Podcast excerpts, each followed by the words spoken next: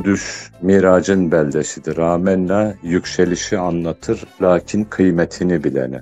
Biz Kudüs'ü yine gökyüzüne en yakın şehir olarak biliyoruz. Kudüs'ün hürmetine uyanlar açısından. Lakin biz Kudüs'e hürmet edemiyoruz. Şu an 21. asırdayız. Müslümanların 14. asrındayız. Kudüs bizi birleştiremiyor demeye hakkımız yok. Kudüs'ün mazisi yüzlerce şehir devletini birleştirebilmiş olmanın şahidi ve biz şu an yüzlerce şehir devleti değil 50-60 tane devletiz. 1960'larda 70'lerde dünyada bir sosyalizm, komünizm rüzgarı vardı. Hiç kimse Das Kapital okuyup komünist olmadı. Devrim marşları dinlediler, komünist oldular. Daha sonra biz eğer komünistsek bir kitabımız vardır elbette deyip Das Kapital'i açıp okudular. İnsanları Filistin'e, o davaya dair bir mesaj daha ilk sahnede verilmişti. İsrail'e değil Filistin'e geldik. Ve bizim o filmimiz Avrupa'da yasaklanmıştı. Irkçı bulundu, antisemitik bulundu.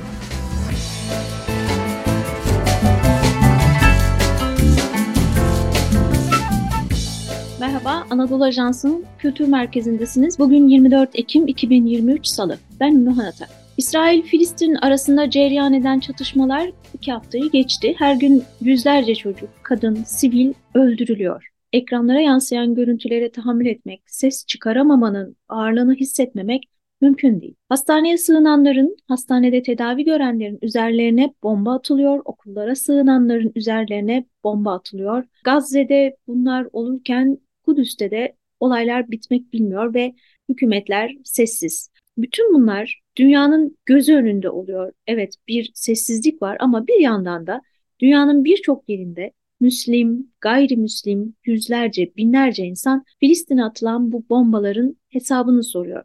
Kültür merkezinde bugün Filistin meselesinin yeterince anlaşılıp anlaşılamaması tartışmalarından hareketle Gazze'yi anlatan kitapların, Kudüs'ü anlatan şiirlerin, Filistin'i anlatan filmlerin önemini konuşacağız.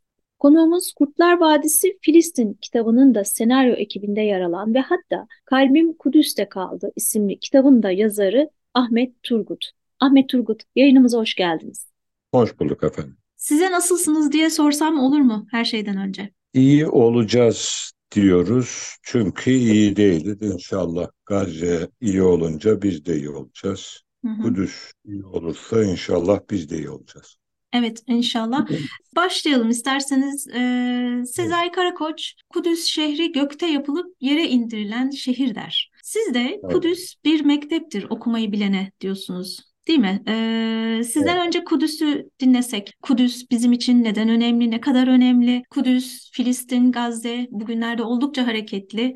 Neler söylersiniz? Eyvallah. Biz Kudüs neyimiz olur, bizim açımızdan neden önemlidir diye merak edince ansiklopedik bilgi olarak şunu görüyoruz. Kudüs miracın şehridir ve Kudüs ilk kıblegahımızdır. Ansiklopedik bir bilgi olarak doğrudur. Amenna. Bunun kendimizle, bizimle, güncelimizle hukukunu yakalayabilmek olayın daha çok hikmetine bakıyor. Kudüs'ü mektep kılabilecek unsurlar orada gizli. Peygamber Efendimiz nübüvvetinin 7. ve 10. yıllar arasında büyük bir boykot uygulanmıştı. Boykota maruz kalmıştı. Mekkeli müşrikler yeme içme dahil beşeri hukuklar, münasebetler, komşuluk hukuku, hemşerilik dahil tüm konularda Resulullah'a ve Haşimilere boykot uygulamışlardı ve bu boykot esnasında Müslümanlar, müminler, Resulullah'ın evladı, iyali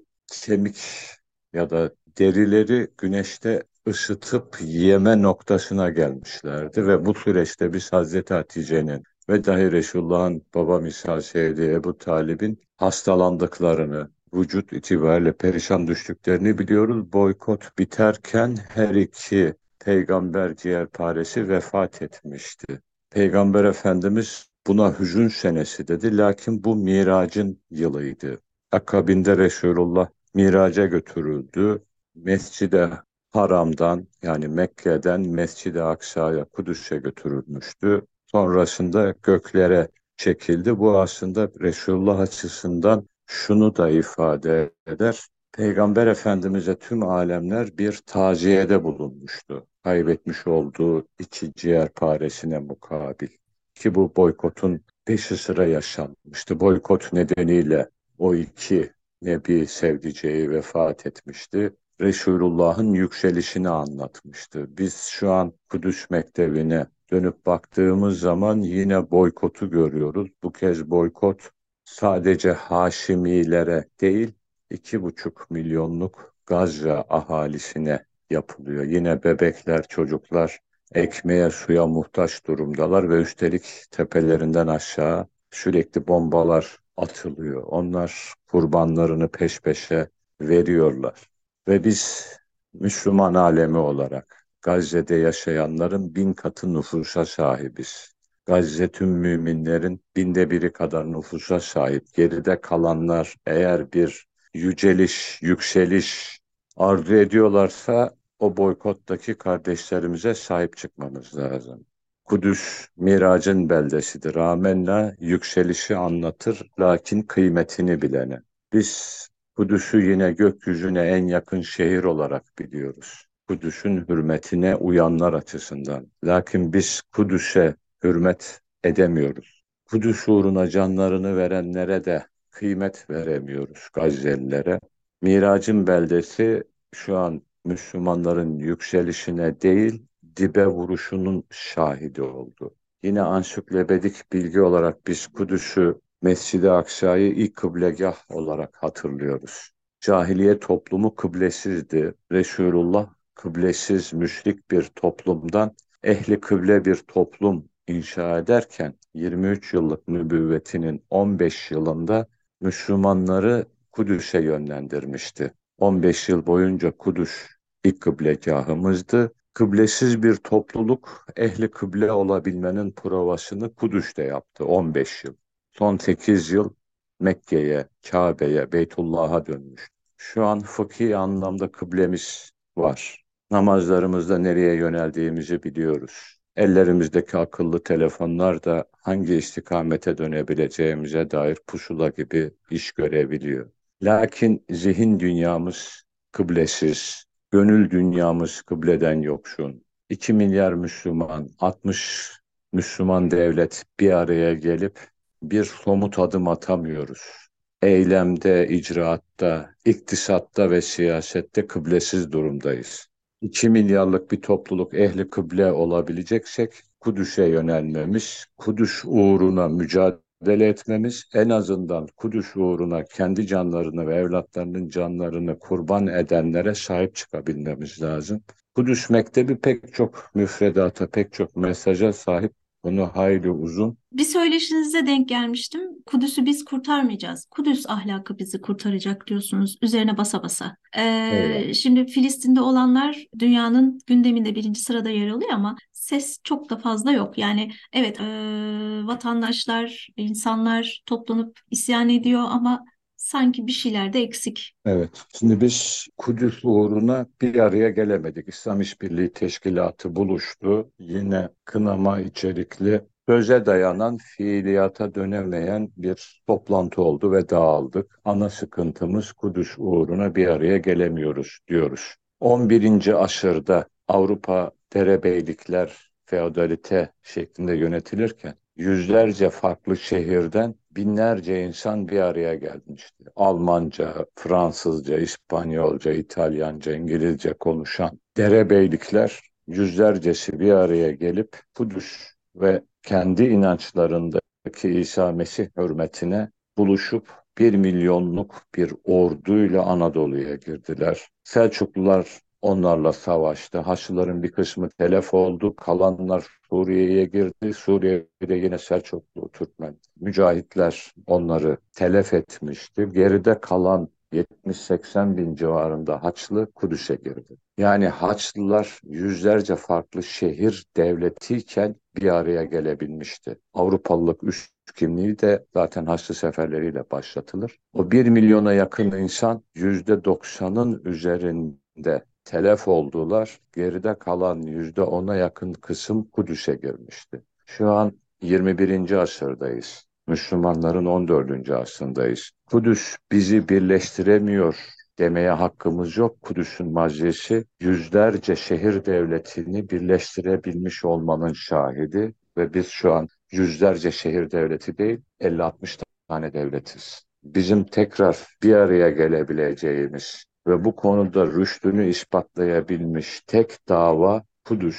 O yüzden Kudüs'ü biz kurtarmayacağız diyoruz. Kudüs'ün şuuru ve ahlakı bizi kurtaracak. Vaktiyle Kudüs uğruna emek veren ecdattan da düşünecek olursak Sultan Selahaddin Haçlılardan Kudüs'ü al, alma arefesinde yahut Ashab Kudüs'ü fethederken bir şuurun, bir ahlakın temsilcileriydi onlar. Mümine dost, kafire karşı, zalime karşı dik durabilen dirayet sahibi insanlardı. Maalesef Müslüman dünyada ordular kendi halkına karşı şiddet, darbe yapmaya yarıyorlar. Seçilmiş siyasileri indirmeye yarıyorlar. Yahut liderlerine karşı çıkabilen ahaliyi katletmekle meşguller ama zalime ama işgalciye karşı şiddet değiller. Biz tekrar o Kudüs şuurunu, ahlakını edinebilirsek Müslümanlar olarak kurtulacağız. Kudüs uğruna bir araya gelemezsek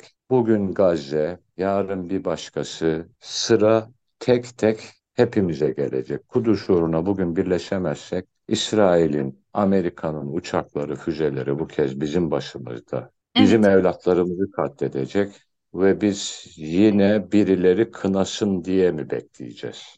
Biz bugün sadece kınarsak aynısı yarın başımıza geldiğinde de kardeş bildiklerimizden bize ulaşabilecek tek şey kınadık ifadesi olacak. Kınama yarışına giren herkes tek tek Siyonizme yem olacak. Ama biz Kudüs için bir araya gelebilirsek, o ateşi durdurabilirsek kendimizi de kurtaracağız. Ankara kurtulacak, Kahire kurtulacak, Riyad kurtulacak, Tebriz kurtulacak. Bunu başarmamız lazım. Biz kardeş olamazsak, eğer kardeşliği kendi gönül rızamızla beceremezsek, Siyonizmin bombaları bizi katlete, katlete, canımızı yaka, yaka bir ara kardeş olduğumuzu hatırlatacak. Evet. Bir de hatırlamak dediniz. Şimdi bu programda biraz Filistin'i, Kudüs'ü, Gazze'yi anlatan şiirler, Gazze'yi anlatan filmler. Bunları konuşmadan önce anlatamamaya da bir kısaca değinsek mi? Evet bunca yıldır Filistin toprakları işgal altında.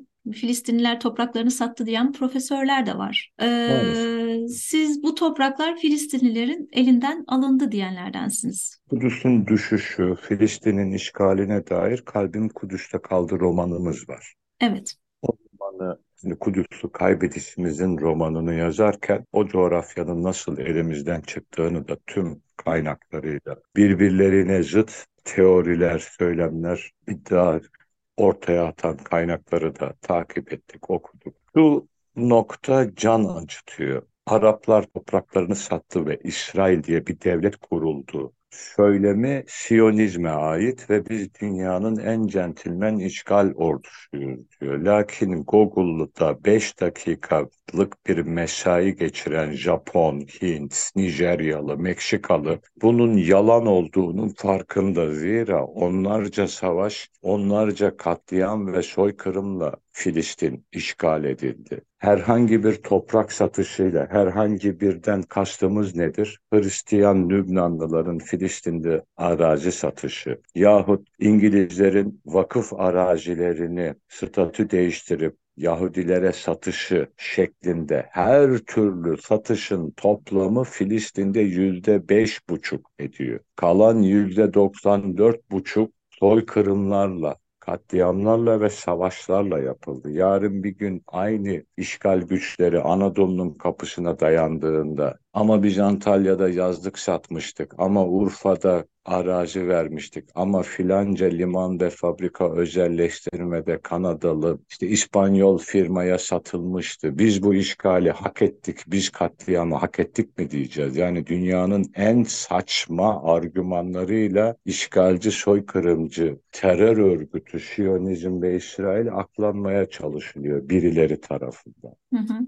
Başka birileri Araplar bizi arkadan vurdu diyor. Şerif Hüseyin Hicaz'da bizi arkadan vurdu. Lakin biz Filistin'de arkadan vurulmadık. Irak'ta arkadan vurulmadık. İki tane Gazze Savaşı vardır. İlk iki Gazze Savaşı'nda biz İngiliz ordusunu durdurduk. Osmanlı ordusu Gazze'de İngilizleri iki kez durdurmuştu ve Araplar bizimle birlikteydi Arap kardeşlerimiz. İkinci Gazze Harbi'nde İngiliz ordusu bir ara hatlarımızı yarıp Gazze'ye girmişti. Güneydeki Zeytun mahallesine ve Zeytun mahallesinde Hristiyanlar yaşıyordu. Hristiyan Araplar dahi Osmanlı ordusuyla birlikte sokak harbi e, yaparak İngilizleri Gazze'den dışarı atmışlardı. Ama 3. Gazze Savaşı'nı kaybettik. Türk olarak kaybettik, Arap olarak kaybettik, biz kaybettik ve İngiliz işgal ordusu bir ay sonra Kudüs'te soluğu almıştı. Arap kardeşlerimiz bizi Filistin'de arkadan vurmadı. Çanakkale şehitliğinde Gazze'li, Kudüs'lü, Halep'li, Ceninli, El Halilli şehitlerimiz var. Çanakkale'ye bizi işgale gelen Anzak kuvvetler için kardeşlik geceleri düzenleniyor. Anzaklar Çanakkale'ye piknik yapmaya gelmemişti. Ecdadımızı Anzak öldürdü. Anzaklar için Kardeşler Günü düzenleyenler Çanakkale cephesinde, Filistin cephesinde bizimle birlikte şehit olan Araplara arkadan vurdu diyorsa bu cehaletin değil, hıyanetin karşılığıdır. Ama maalesef böylesi bir günde bile hani bu tür iftiralara cevap vermekten Kudüs'ü, Gazze'yi, Filistin'in bizimle olan bağını hani zikredemiyoruz.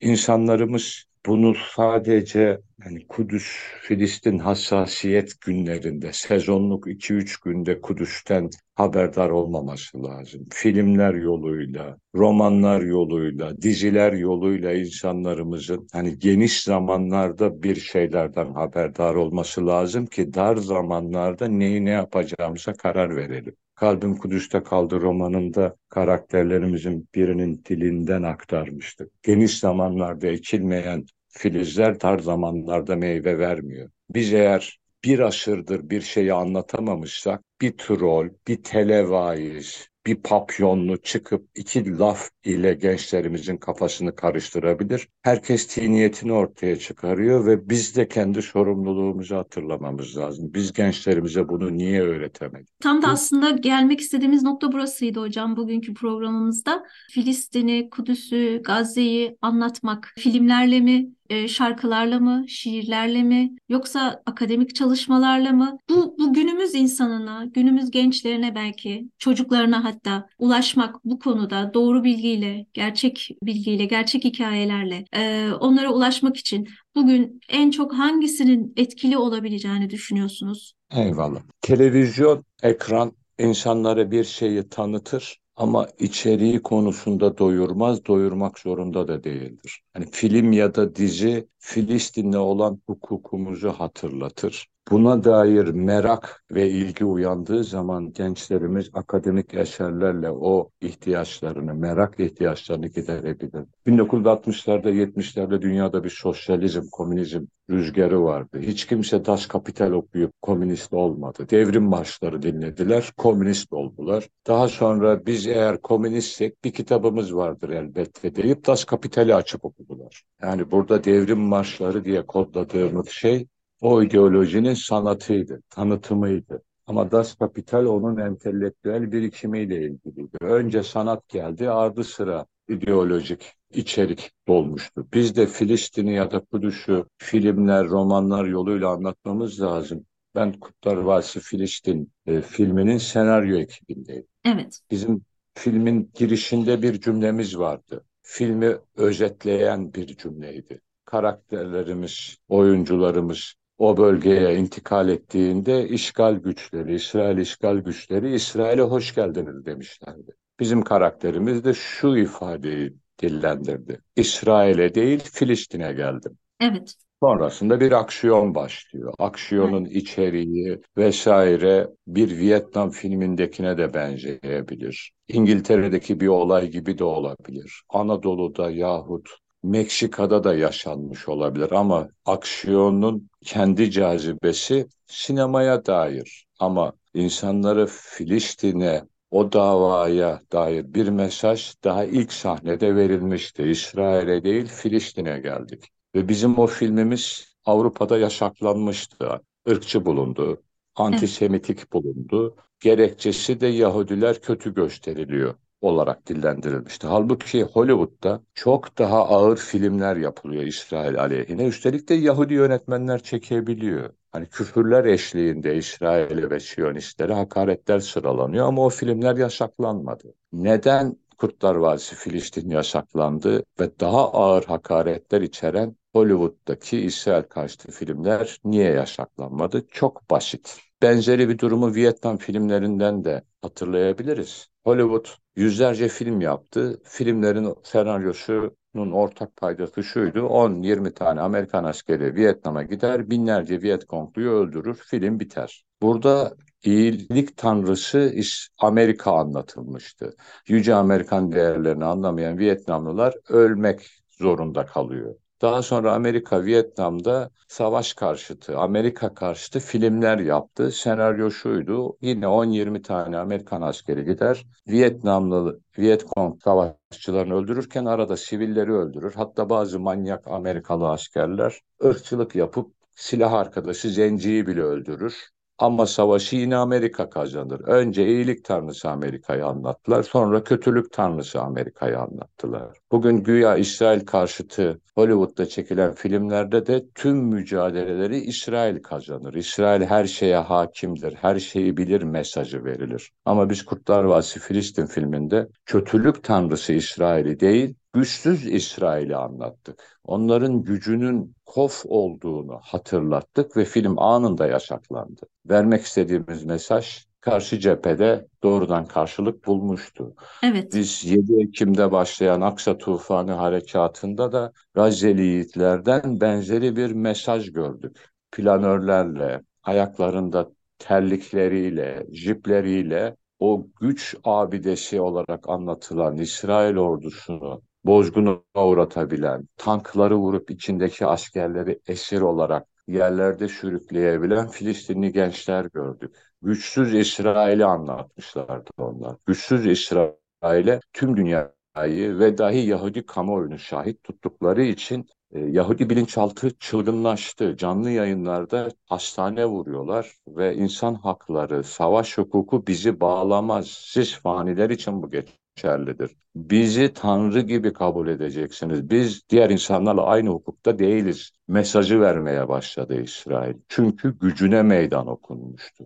Hı hı. Hani bu konuda biz kutsal metinlerden de istifade edebiliriz. Gerek Yahudilerin iman ettiği, gerekse Kur'an'ın tescillediği noktadan bakarsak, Yahudiler en büyük peygamber olarak Musa Aleyhisselam'a iman ediyorlar. Biz Musa'nın varisleriyiz diyorlar. Lakin dindarlaştıkları zaman sadece kral olarak andıkları Süleyman ve Davut'u zikrediyorlar. Hazreti Davut ve Hazreti Süleyman Müslümanlara göre nebidir, Yahudilere göre sadece kraldır. Yahudi bilinçaltı dindarlaşırken sadece Kral Davut ve Kral Süleyman'ı yad eder ama peygamber olarak en büyük peygamber gördüğü Hazreti Musa'yı anmaz. Neden? Çünkü Hazreti Musa döneminde Yahudiler Mısır'da köleydi. Hazreti Musa onları kölelikten çıkardığında Sina çölünde gezen vatansız, güçsüz bir topluluktu. Yahudi bilinçaltı o kölelik, esaret, vatansızlık, güçsüzlük dönemini hatırlamamak için iman ettiği Hazreti Musa'yı dahi unutmaya razı. Ama biz Kurtlar Vadisi Filistin filminde dijital olarak bir tahayyül olarak gösterdik. Buna tahammül edemediler. Gazze'li yiğitler tahayyül olarak da değil, doğrudan gerçek olarak sahada bunu Yahudi bilinçaltına hatırlattılar. Tüm dünya Müslümanlarına gösterdiler. Orada birkaç tane askerin esir olarak alınmış olması Yahudilerin hani peygamberlerini dahi unutmaya razı oldukları güçsüzlük dönemini onlara hatırlatmıştı. Ama Yahudiler bunun karşısında çılgına döndüler. Bir kısmı ülkeyi terk etmeye kalktı. En büyük propagandaları İsrail Yahudiler için en güvenli ülkedir. Ey dünya Yahudileri. Filistin'de toplanın diyorlardı. Göç tersine döndü. Yahudi kamuoyunda Netanyahu aleyhine gösteriler başladı. Bakanlardan biri istifa etti. Hastaneye ziyarete gelen bakanı yuhalayarak dışarı attı Yahudiler geçtiğimiz günlerde yine işte Tel Aviv'de o İsrail ordusu ve hükümeti aleyhine on binlerce insan bir araya gelip istifa çağrılarında bulundu. Bunu vicdani bir gerekçeyle Filistinli bebekler ölmesin diye yapmadılar. Güçsüzlüklerini hatırladıkları için yaptılar. Metinler ister dini ilahi kaynaklı olsun, ister beşeri kaynaklı olsun, orada güçsüz İsrail'i anlattığı takdirde Yahudi bilinçaltı çılgına dönüyor. Ama Müslümanlar bunun mesajını almadılar, alamadılar. Yani yine Kur'an-ı Kerim'den hatırlayacağız. Davut Aleyhisselam bir sapanla Calut'u, Yahudilerin Golyat olarak adlandırdıkları zalimi devirmişti. Sadece bir sapanla. Baştan aşağı demir zırhlar içerisindeki Golyat bir sapanla devrildi. Demir zırhlar bugün Merkava tankı olarak sahada duruyor. O demire atıflı perde şu an demir kubbe namıyla İsrail adına hizmet ediyor. Ama sapan misal iki tane füze, sapan misal iki tane roket Merkava'yı tanklarını yahut demir kubbeyi delince Yahudi bilinçaltı çıldırdı. Biz bunu sinema yoluyla vaktiyle göstermiştik.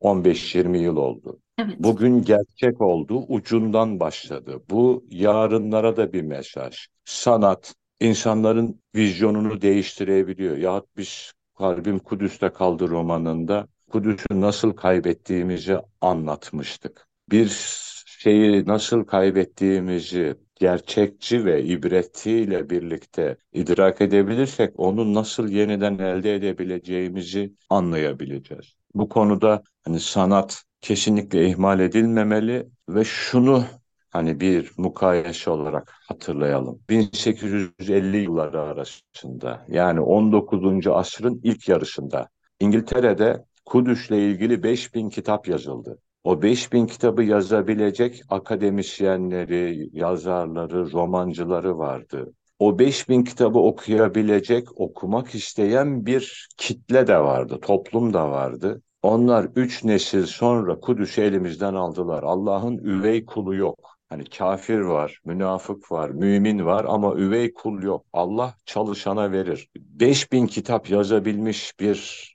iki asır evvelin İngiltere'sinden bahsediyoruz. 21. asırdayız. Türkiye'de Kudüs kitapları fuarı düzenlesek tercüme eserler dahil yan yana koyabileceğimiz Türkçe basılmış 5000 tane kitap yok. O 5000 kitabı okumak isteyen bir kitle yok. Demin vurgulamıştık tekrar ederim Allah'ın üvey yok. İnsanlar bilmedikleri bir Kudüs davası için doğru adımları atamazlar. Sanat da onları öğretecek, akademi de onları öğretecek, fakülteler de onları öğretecek, ekran, televizyonda, kah dizi yoluyla, kah film yoluyla ilgiyi uyandıracak. Topyekün biz merkeze bunu alabilirsek böyle dar zamanlarda çıkıp soytarıca Araplar topraklarını sattı ettik yahut Araplar bizi arkamızdan vurdu diyen insanlar da hiçbir şekilde ciddiye alınmayacak. Ya gülünüp geçecek yahut acıyacağız o tip insanlara. Ama biz vaktiyle bu birikimi, bu yatırımı, bu eğitimi vermediğimiz için en der zamanda Gazze'ye nasıl yardımı ulaştırabiliriz, nasıl somut adımlar atabiliriz düşünüp tartışmak yerine tarihte 40 kez reddedilmiş olan Siyonist propagandaları dönüp dönüp birbirimizle tartışıyoruz yahut gençlerimize anlatmaya çalışıyoruz. Maalesef söyledikleriniz çok doğru, çok sarsıcı. Bunu merak eden kitle de yok dediniz. Ee, şimdi bakıyoruz hani bu bugünlerde bazı şeyler çok canlı, çok diri. Sokaklara çıkan bir sürü insan var. Böyle zamanlarda bir hareketlilik, bu bir fırsat olarak da değerlendirilse, bu, bu konu tekrar tekrar gündeme gelse. Yani sanat üzerinden bu konunun anlatılacağı. İşte bu uzun soluklu e, bir planlamayla olabilir. Mesela şu an TRT'de bildiğim kadarıyla yakın zaman içerisinde bir Sultan Selahattin, Kudüs Fatih Selahattin dizisi oynayacak. Bu dizi iki yıllık bir emeğin ürünü olsa gerek. Hani pat diye ortaya çıkmıyor ama geniş zamanda ekilen bir tohum şu dar zamanda ucundan kıyısından bir hani merhem olarak ortaya çıktı. Hı hı. Biz uzun soluklu sanat, kültür, hani eğitim stratejilerimizi belirlememiz lazım. Bu Kudüs için de geçerli, bu Anadolu için de geçerli, her coğrafya için de geçerli. Kültürel eğitim e, stratejilerimizi bu anlamda gözden geçirmemiz lazım. Fırsat olarak görebileceğimiz şeylerin aksiyoneri biz değiliz maalesef. Hani 2017 yılında Amerika Başkanı Kudüs'ü İsrail'in başkenti ilan edince bir hafta boyunca Kudüs hassasiyet günleri yaşadık. Kudüs'ü biz gündem etmemiştik. Amerika nedeniyle gündem oldu. Halbuki ben bir buçuk yıl önceki gazete röportajlarında şunu söylemiştim. 2016 Mart ayındaki Yeni Şafak gazetesindeki röportajda dillendirmiştim. Bir buçuk yıl sonra 9 Aralık 2017'de Amerika İsrail'i başkent ilan edecek demiştim. Ben bunu sadece tarihi bildiğim için söyledim. Nedir? 9 Aralık 1917'de biz Kudüs'ü kaybettik. 100. yılı geliyor. 100. yıl nedeniyle bir şey yapacaklar. Bu gayet açık. E, sıradaki hamleleri Kudüs'ü İsrail'in başkenti ilan etmekti. Ve önümüzde bir buçuk yıllık bir süreç vardı. Israrla Kudüs'ün fethine dair bir film yapılmasını arzu etmiştim. Birçok kişiyle fikirlerimi paylaştım. Takdir gördük. Devamı gelmedi. E şimdi de rahatlıkla ifade edebiliyoruz. Mescid-i Aksa ile ilgili sıradaki Siyonist hedef o araziyi, Mescid-i Aksa avlusunu ikiye bölüp bir yarısını Yahudi ibadetine daimi olarak açarak bir Siyon tapınağı yapmak istiyorlar. Hani bunlar gizli kapaklı bilgiler değil, gayet açık, gümbür gümbür, bağıra bağıra geliyor.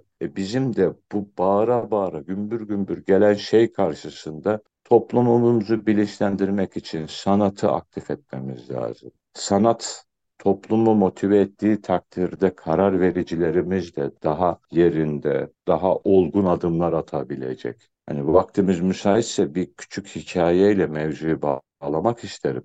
12. asra ait bir hikayedir. Halep'te bir marangoz ömrünün sonlarına gelmiş. Ahir ömründe sanatının en güzel eserini ortaya çıkarıyor ve bir minber yontuyor. Sanat tarihçileri kuntekari tarzında derler. Çivi yok, iç içe geçmeli, ahşap binlerce parçadan oluşan muhteşem bir minber yontmuş Halepli marangoz. Halep emiri gelir, der ki bir kese altın, işte buyurun minberi alalım.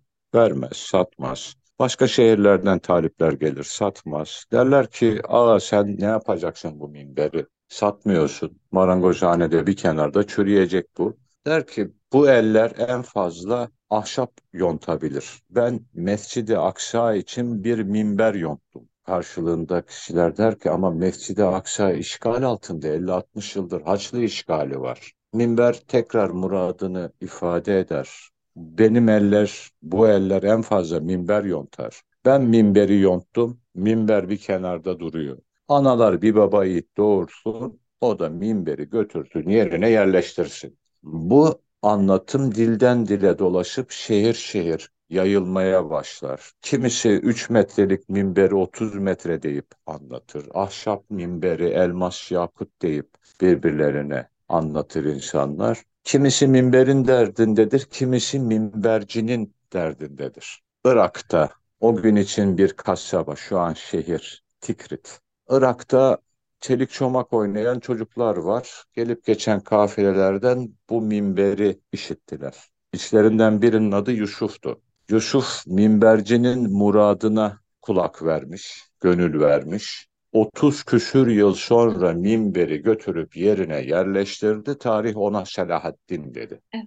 Asıl ismi Yusuf'tu. Henüz çocukken bir hikaye duymuştu. Onun hayatını değiştirebilen bir hikayeydi ve fetih günü Kudüs fethedildiğinde Miraç Kandili'ydi aynı zamanda. Miraç Kandili günü Muzaffer Ordu Kudüs'e girdi. 50 bin civarında asker Mescid-i Aksa avlusunda toplanmıştı. Omuzlarda taşındı minber. Ortadaki alana kondu ve ilk namazı kıldılar. Ordu topluca Halep istikametine döndü. İsmini o gün de kimse bilmiyordu, bugün de kimse bilmiyordu. Marangozun ruhuna topluca Fatiha okudular. O eller en fazla ahşap yontabiliyordu. O eller sanat yoluyla gönülleri de yonttu.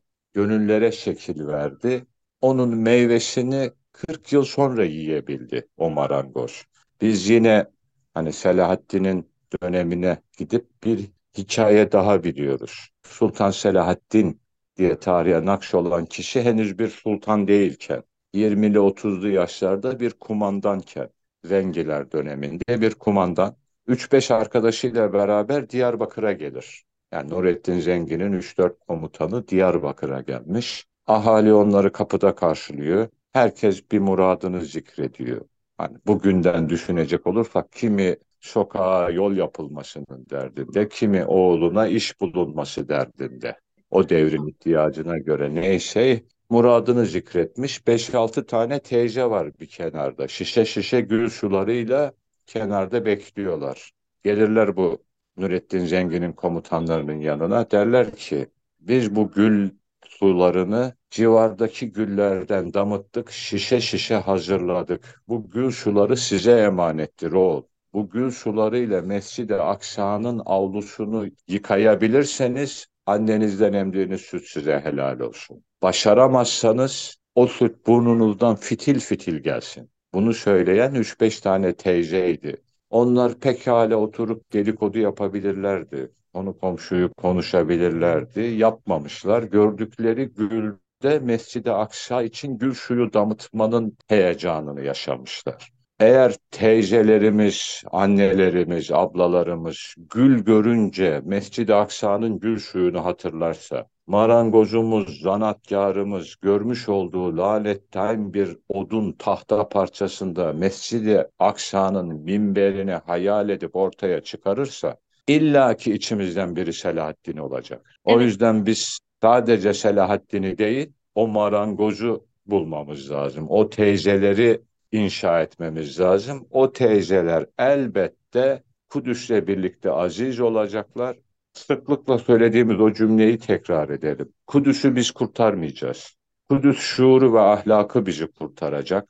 Kudüs'ün fethettiği gönüller herhangi bir tahtada Mescid-i Aksa'nın minberini görür. Kudüs'ün fethettiği gönüller gördükleri her gülde Mescid-i Aksa için gül suyunu görür. O vakit Kudüs bizimle birlikte aziz olur. Kudüs illaki aziz olacak ama bizimle ama bizden sonra. Umulur ki inşallah Kudüs bizim gönlümüzü fethetsin.